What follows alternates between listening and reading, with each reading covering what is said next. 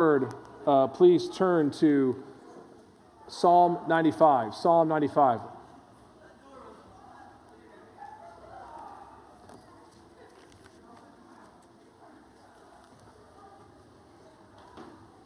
Uh, it's, it's a, I hope we never lose the, the joy uh, that right now, as we gather here to hear God's word and to pray, uh, that our children are being taught the, the, the deep truths of God in, in classes. Uh, it's a wonderful thing. And, you know, sometimes I think we take that for granted in terms of what happens week in and week out. Uh, but, you know, Jenny and I were talking this past week about our children's ministry, and we don't have a whole lot of fluff in there, but we have a lot of Bible uh, going to our kids, and that's a something we should rejoice in. Well, uh, this is a wonderful passage of Scripture to both encourage us uh, as well as to challenge us. So let's dive into God's Word now. Psalm 95, beginning in verse 1. Oh, come, let us sing to the Lord. Let us make a joyful noise to the rock of our salvation. Let us come into his presence with thanksgiving. Let us make a joyful noise to him with songs of praise. For the Lord is a great God, a great King above all gods. In his hand are the depths of the earth, the heights of the mountains are his also. The sea is his, for he made it, and his hands formed the dry land. Oh, come, let us worship and bow down. Let us kneel before the Lord our Maker, for he is our God, and we are the people of his pasture, the sheep of his hand. Heavenly Father, we pray as we study your word tonight, that we indeed, your people, would understand that you are our God you are our maker, our creator, our rock, our great king, and we are your people. I pray, God, that you would allow us to understand even more what it means to worship and obey you. In Jesus' name, amen. Uh, this is a wonderful psalm, and it almost feels like two different psalms kind of coming together. This is actually one of the psalms that has one of the long, longest quotations in the New Testament, which we will get to in a, a second. Uh, we're kind of continuing to work through all, all the Psalms uh, of, of, Book 4, uh, and we get to Psalm 95 today. And it begins with this, this invitation that God does to, uh, to his people to worship. Uh, so it begins in verse 1 Oh, come, let us sing to the Lord. Never overlook that word, come. We are sinners. We are rebels. We have disobeyed God. And what does our great Heavenly Father do? He invites us to come. He says, Come to me. Uh, the fact that God has an invitation to come to his people is a precious, precious thing that we dare not overlook. But how should we come? Let us sing to the Lord. Let us make a joyful noise to the rock of our salvation. Let us come into his presence with thanksgiving. Let us make a joyful noise to him with songs of praise. Uh, we should be, as God's people, praise the name of the Lord. Uh, when we go, come and gather week in and week out, we should come with hearts ready to sing, uh, which means sometimes, beloved, uh, you should listen to the songs throughout the week to prepare your hearts to sing. Uh, we send out those songs every week in that Monday morning email. That's not just to, so that you can know what's coming, it's so that you can prepare yourself to worship. Because when we gather as God's people, the, the joy and the singing of the saints encourages everyone around us. Uh, mostly, I'm up front uh, during, during our, our, gatherings, and oftentimes I've been on the stage when people sing, and uh, sometimes I can't always hear people. But when we drop the instruments and we hear the voices of God's people, it is a powerful thing. Uh, when I was at the prayer and praise night this past week and sitting near the back, just hearing people sing behind me. Uh, sometimes, I, I, several times throughout the service, I just kind of closed my eyes and leaned back and hear the, the beautiful voices of God's people singing. That's what we should do each and every week. Uh, and I, I hope that you know how hard sometimes it is to, to kind of put together uh, music for a Sunday morning service. Our, our musicians labor, labor, uh, sometimes late into the, night, the night on Wednesday, practicing and preparing so that we could come together with a beautiful noise and praising God. So let's all of us have our hearts ready to, to worship. And uh, we know that sometimes we're not always ready uh, to worship on a Sunday morning. We may be stressed, we may be overwhelmed. We have that time right at the beginning, that, that brief moment of silent reflection to really prepare our hearts to sing to the Lord, that we've been invited to give Him praise. Just look at the, the language here this joyful noise, the, uh, thanksgiving, joyful noise with songs of praise. That should be the heart cry of God's people. We see the same thing in the book of Ephesians and, and Colossians that God's people should come with, with, with, with psalms and hymns and, and spiritual songs praising our great God. This is exactly what it says. The reason why we come with this joyful noise is in verse 3. 4 was the purpose. We come and sing and make a joyful noise, the rock of our salvation. The, the, we come into his presence with, for the Lord is a great God, a great king above all gods. In our day, there is a, um, a, a plethora or a pantheon of gods that people worship. And we should understand that our God is the one and only God. He is the great God, great King above all gods. It's going to become harder and harder in, in, to be in America uh, to stand strong in a uh, monotheistic view, meaning that you believe that there is only one God and He has showed Himself as the Father, Son, and the Holy Spirit, our God, three in one. Well, every time you put that, that, that forth, what happens is, is people who don't believe that uh, are looking at you as being judgmental and closed minded. If you hold to a monotheistic view of God, you will look, be looked at as closed minded and small, maybe even a bigot. But let me encourage you not to, not to fret them because we serve our great God. He is the great King above all gods. There is only one. And we see the reasons why we can, we can see that right there in verse 4 and 5. In his hands are the depths of the earth, the heights of the mountains are his also. The sea is his, for he made it, and his hands formed the dry land. Just look what it says here to the farthest depths of the earth, to the highest mountain, they belong to the Lord. Uh, from the sea and all that, uh, that, that expanse of water to all the dry land, that belongs to the Lord because he made it. He spoke it into existence. Do you understand why one of the first serious challenges to the Christian faith in our nation was the challenge of creationism, with the, the theory of evolution, that, that there was another way that this world was created. Well, if they, if, they, if they can get you to believe that there is another way that our world was created outside of God's sovereign hand, well, then you won't understand the depth of His greatness. You won't understand that everything in this world belongs to Him. And you won't understand that you have a personal responsibility to Him, your Maker, as we see here in a moment. If you're ever struggling, uh, this is what the Lord Jesus would tell us. If we're struggling with our own trust in the Lord, He says, go take a walk, look outside, look at all that, that is, is happening right now that has nothing to do with you. We all get that moment, right, when we feel like our life is falling apart, right? The plates are all spinning and we don't know how to, how to do all the things that we think that the Lord is asking us to do. But sometimes what he says, he says, Be still and know that I'm God. Look around you and see that the, the, the flowers bloom every spring. They don't need you to do it. Uh, the birds of the air are fed in abundance. They do not need us. If God cares for them, how much more will He cares for you? He knows every hair on your head, every thought in your mind.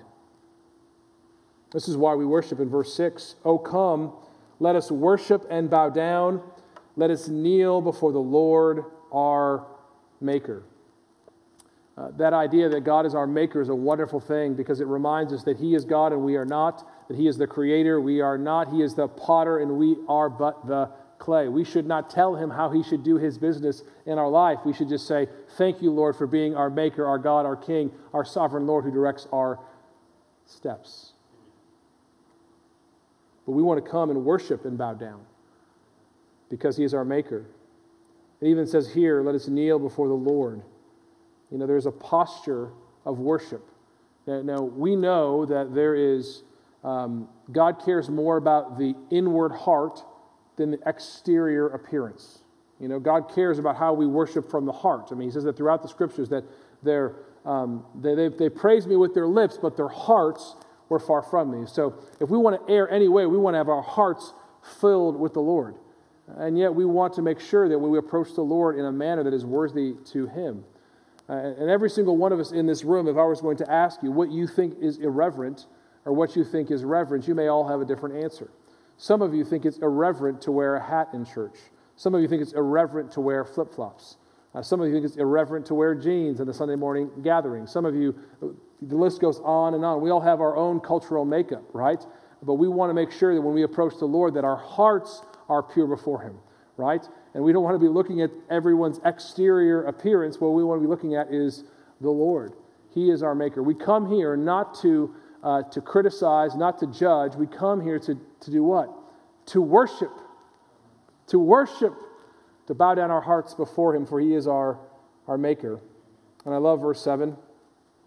For He is our God, and we are, his, are the people of His pasture, the sheep of His hand. This image of God being our shepherd is, is a common theme throughout scriptures. I uh, read Psalm 23 at uh, Mr. Ira's funeral this past Monday.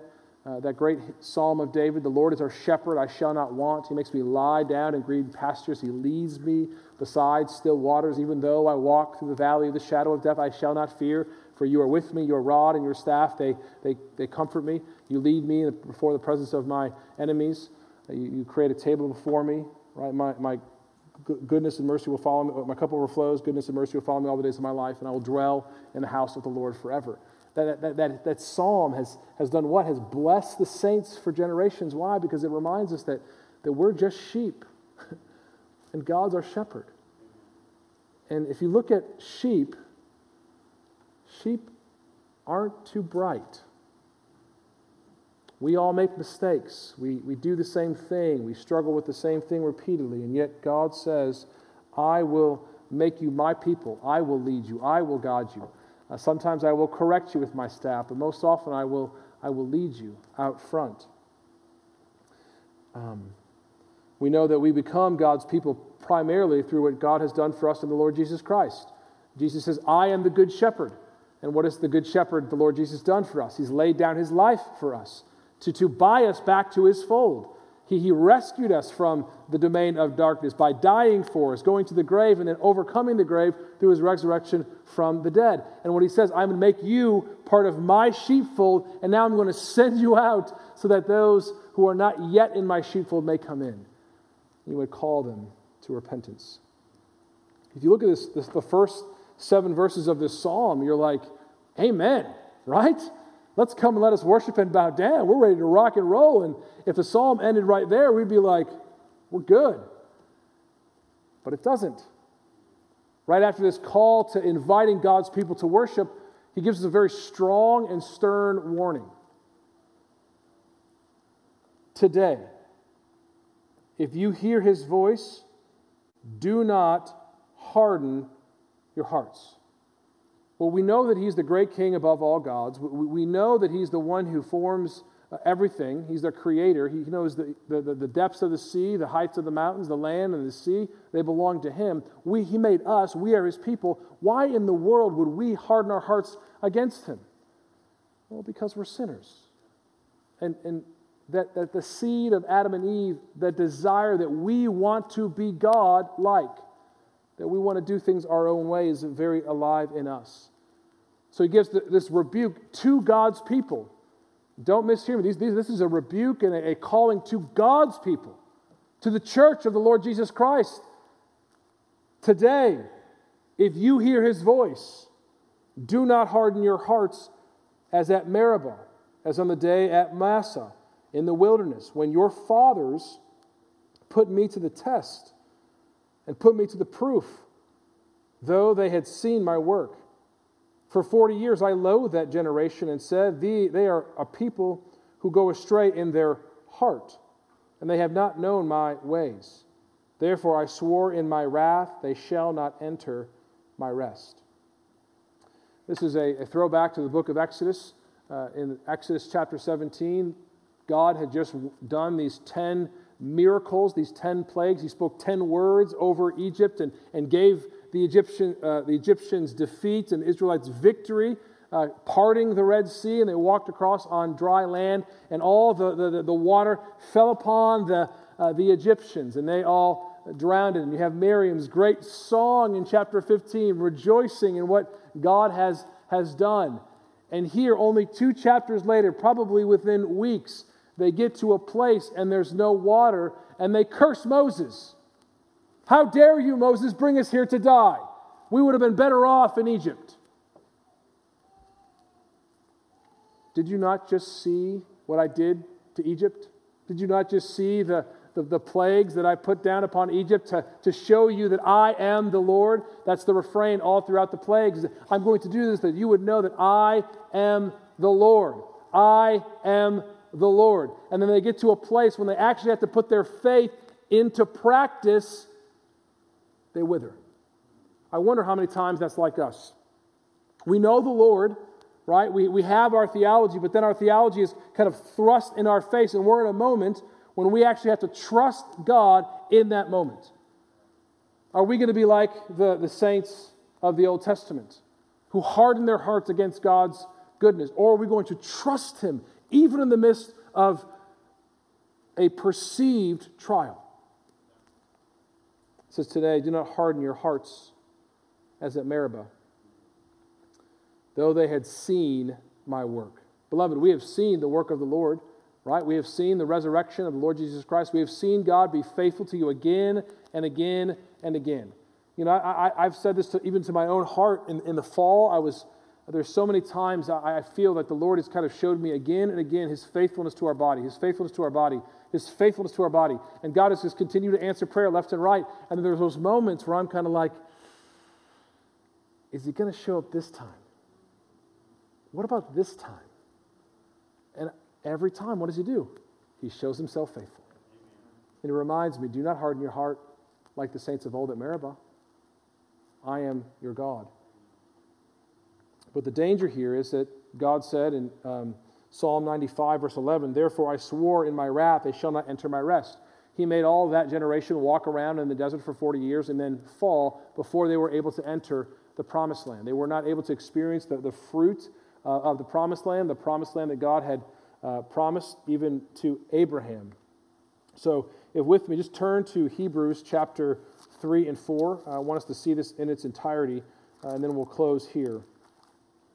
Uh, we don't know who wrote the book of, of Hebrews, um, but we, we know it's, it's a glorious book. If you read it, there is no doubt this is the word of the Lord. In Hebrews chapter 3, beginning in verse 7, and just see how the argument of this writer goes back, pulls out this psalm in the Old Testament. Therefore, as the Holy Spirit says, this is just a sidebar if anybody says the Old Testament is not relevant, the text just he said here that the Holy Spirit says the Old Testament. So the Old Testament is always relevant. Read your Old Testament, beloved. Um, that was free. Therefore, as the Holy Spirit says, today, if you hear his voice, do not harden your hearts as in the rebellion on the day of testing in the wilderness, where your fathers put me to the test and saw my works for 40 years. Therefore, I have provoked, I was provoked with that generation and, and said, They always go astray in their heart. They have not known my ways. As I swore in my wrath, they shall not enter my rest. Now he's speaking to the church here in verse 12. Take care, brothers, lest there be any of you an evil, unbelieving heart, leading you to fall away from the living God. Beloved, one of my great prayers is that we here would not fall away from the living God. And one of my great fears and the great sadnesses that fill my heart is when brothers and sisters fall away from the truth.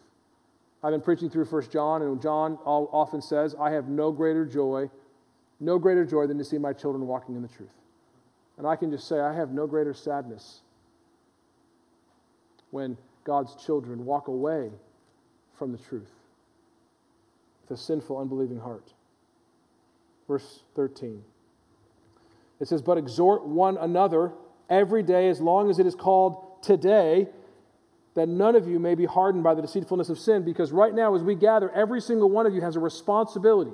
You're hearing the word of God go forth, and the word of God go forth is coming forth for you so that you would believe in Christ, that you would hold fast to Christ. But it's not only coming for you, it's coming for everyone around you you're hearing this word together, and your job is to encourage one another with this word and exhorting them to hold on to Christ until that day. Every one of us could be allured or tempted by the evil one and drift away from Christ. It doesn't start all the time at one moment. I mean, it doesn't happen all at one, at one second, at one time. It, there's a slow drift that happens before we fall off the cliff. Verse 14 If we have come to share in Christ, if indeed we hold as our original confidence firm to the end, as it is said, Today, if you hear his voice, do not harden your hearts as in the rebellion. For who were these who heard and yet rebelled? Was it not all those who left Egypt led by Moses, and with whom he was provoked for 40 years? Was it not those who, who sinned, whose bodies fell in the wilderness, and to whom he did not did, he swear that they would not enter his rest, but to those who were disobedient? So we see that they were unable to enter because of unbelief. They were unable to enter the promised land because they did not believe in the promise. They did not believe in the promise giver, the Father, and the sending of His Son. Therefore, verse 4, chapter 4, verse 1, while the promise of entering His rest still stands. This is not the rest of the promised land, this is the rest of eternal glory. Let us fear lest any of you should seem to have failed to reach it. For good news comes to us just as to them. But, but the messages they heard did not benefit them because they were not united to it by faith with those who listened. For we who have believed enter that rest, as he has said, As I swore in my wrath, they shall not enter my rest. Although his works were finished from the foundation of the world, for he has somewhere spoken of the seventh day in this way, and God rested on the seventh day from all his works. And again in this passage he said, they shall not enter my rest. It's a fascinating study if you look from Genesis to Revelation about the rest of God. So you see God rested in, in Genesis, you see the end of, of Joshua, the people rested. You see in David's day that all that there was rest from all their enemies. This idea of rest is a theme woven throughout the whole Bible because we are all going towards a place of final rest when we will be with God's people. Now, rest does not mean no labor. It just no, means that no working for your salvation because you can rest in that because it has already been purchased for you in Christ, as you see here. Since therefore it remains for some to enter it, those who formerly received the good news failed to enter because of disobedience. Again, he appoints a day, a certain day, today, saying that through David is so long afterward, in the words they already quoted, Today, if you hear his voice, do not harden your hearts for if Joshua had given them rest, God would not have spoken of another day later on. So then, there remains a Sabbath rest for the people of God. For whatever, for whoever has entered God's rest, has also rested from his works as God rested from his.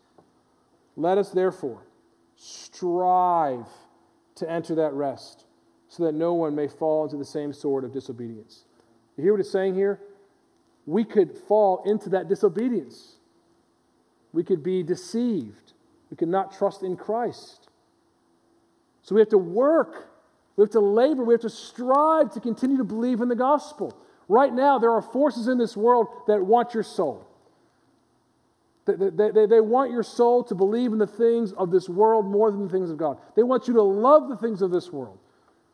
And, and they come at you in all sorts of ways. They come at you through the radio, through Netflix, through your phone, to try to, to create affections and desires that are not of God so that you would slowly drift away. I see it happen time and time again when I'm talking to people. When I hear the stories of parents talking about their children, how they were slowly just drifted away from the Lord. But we stand in this, verse 12. For the word of God is living and active sharper than any two edged sword, piercing to the division of soul and spirit, of joints and marrow, discerning the thoughts and the intentions of the heart. And no creature is hidden from his sight, but all are naked and exposed to the eyes of him to whom we must give an account. What God is saying here is today, do not harden your hearts. Do not think that what you do in private, in, in your room behind a closed door, what you do in private, in, the, in, in your own thoughts, that God does not see.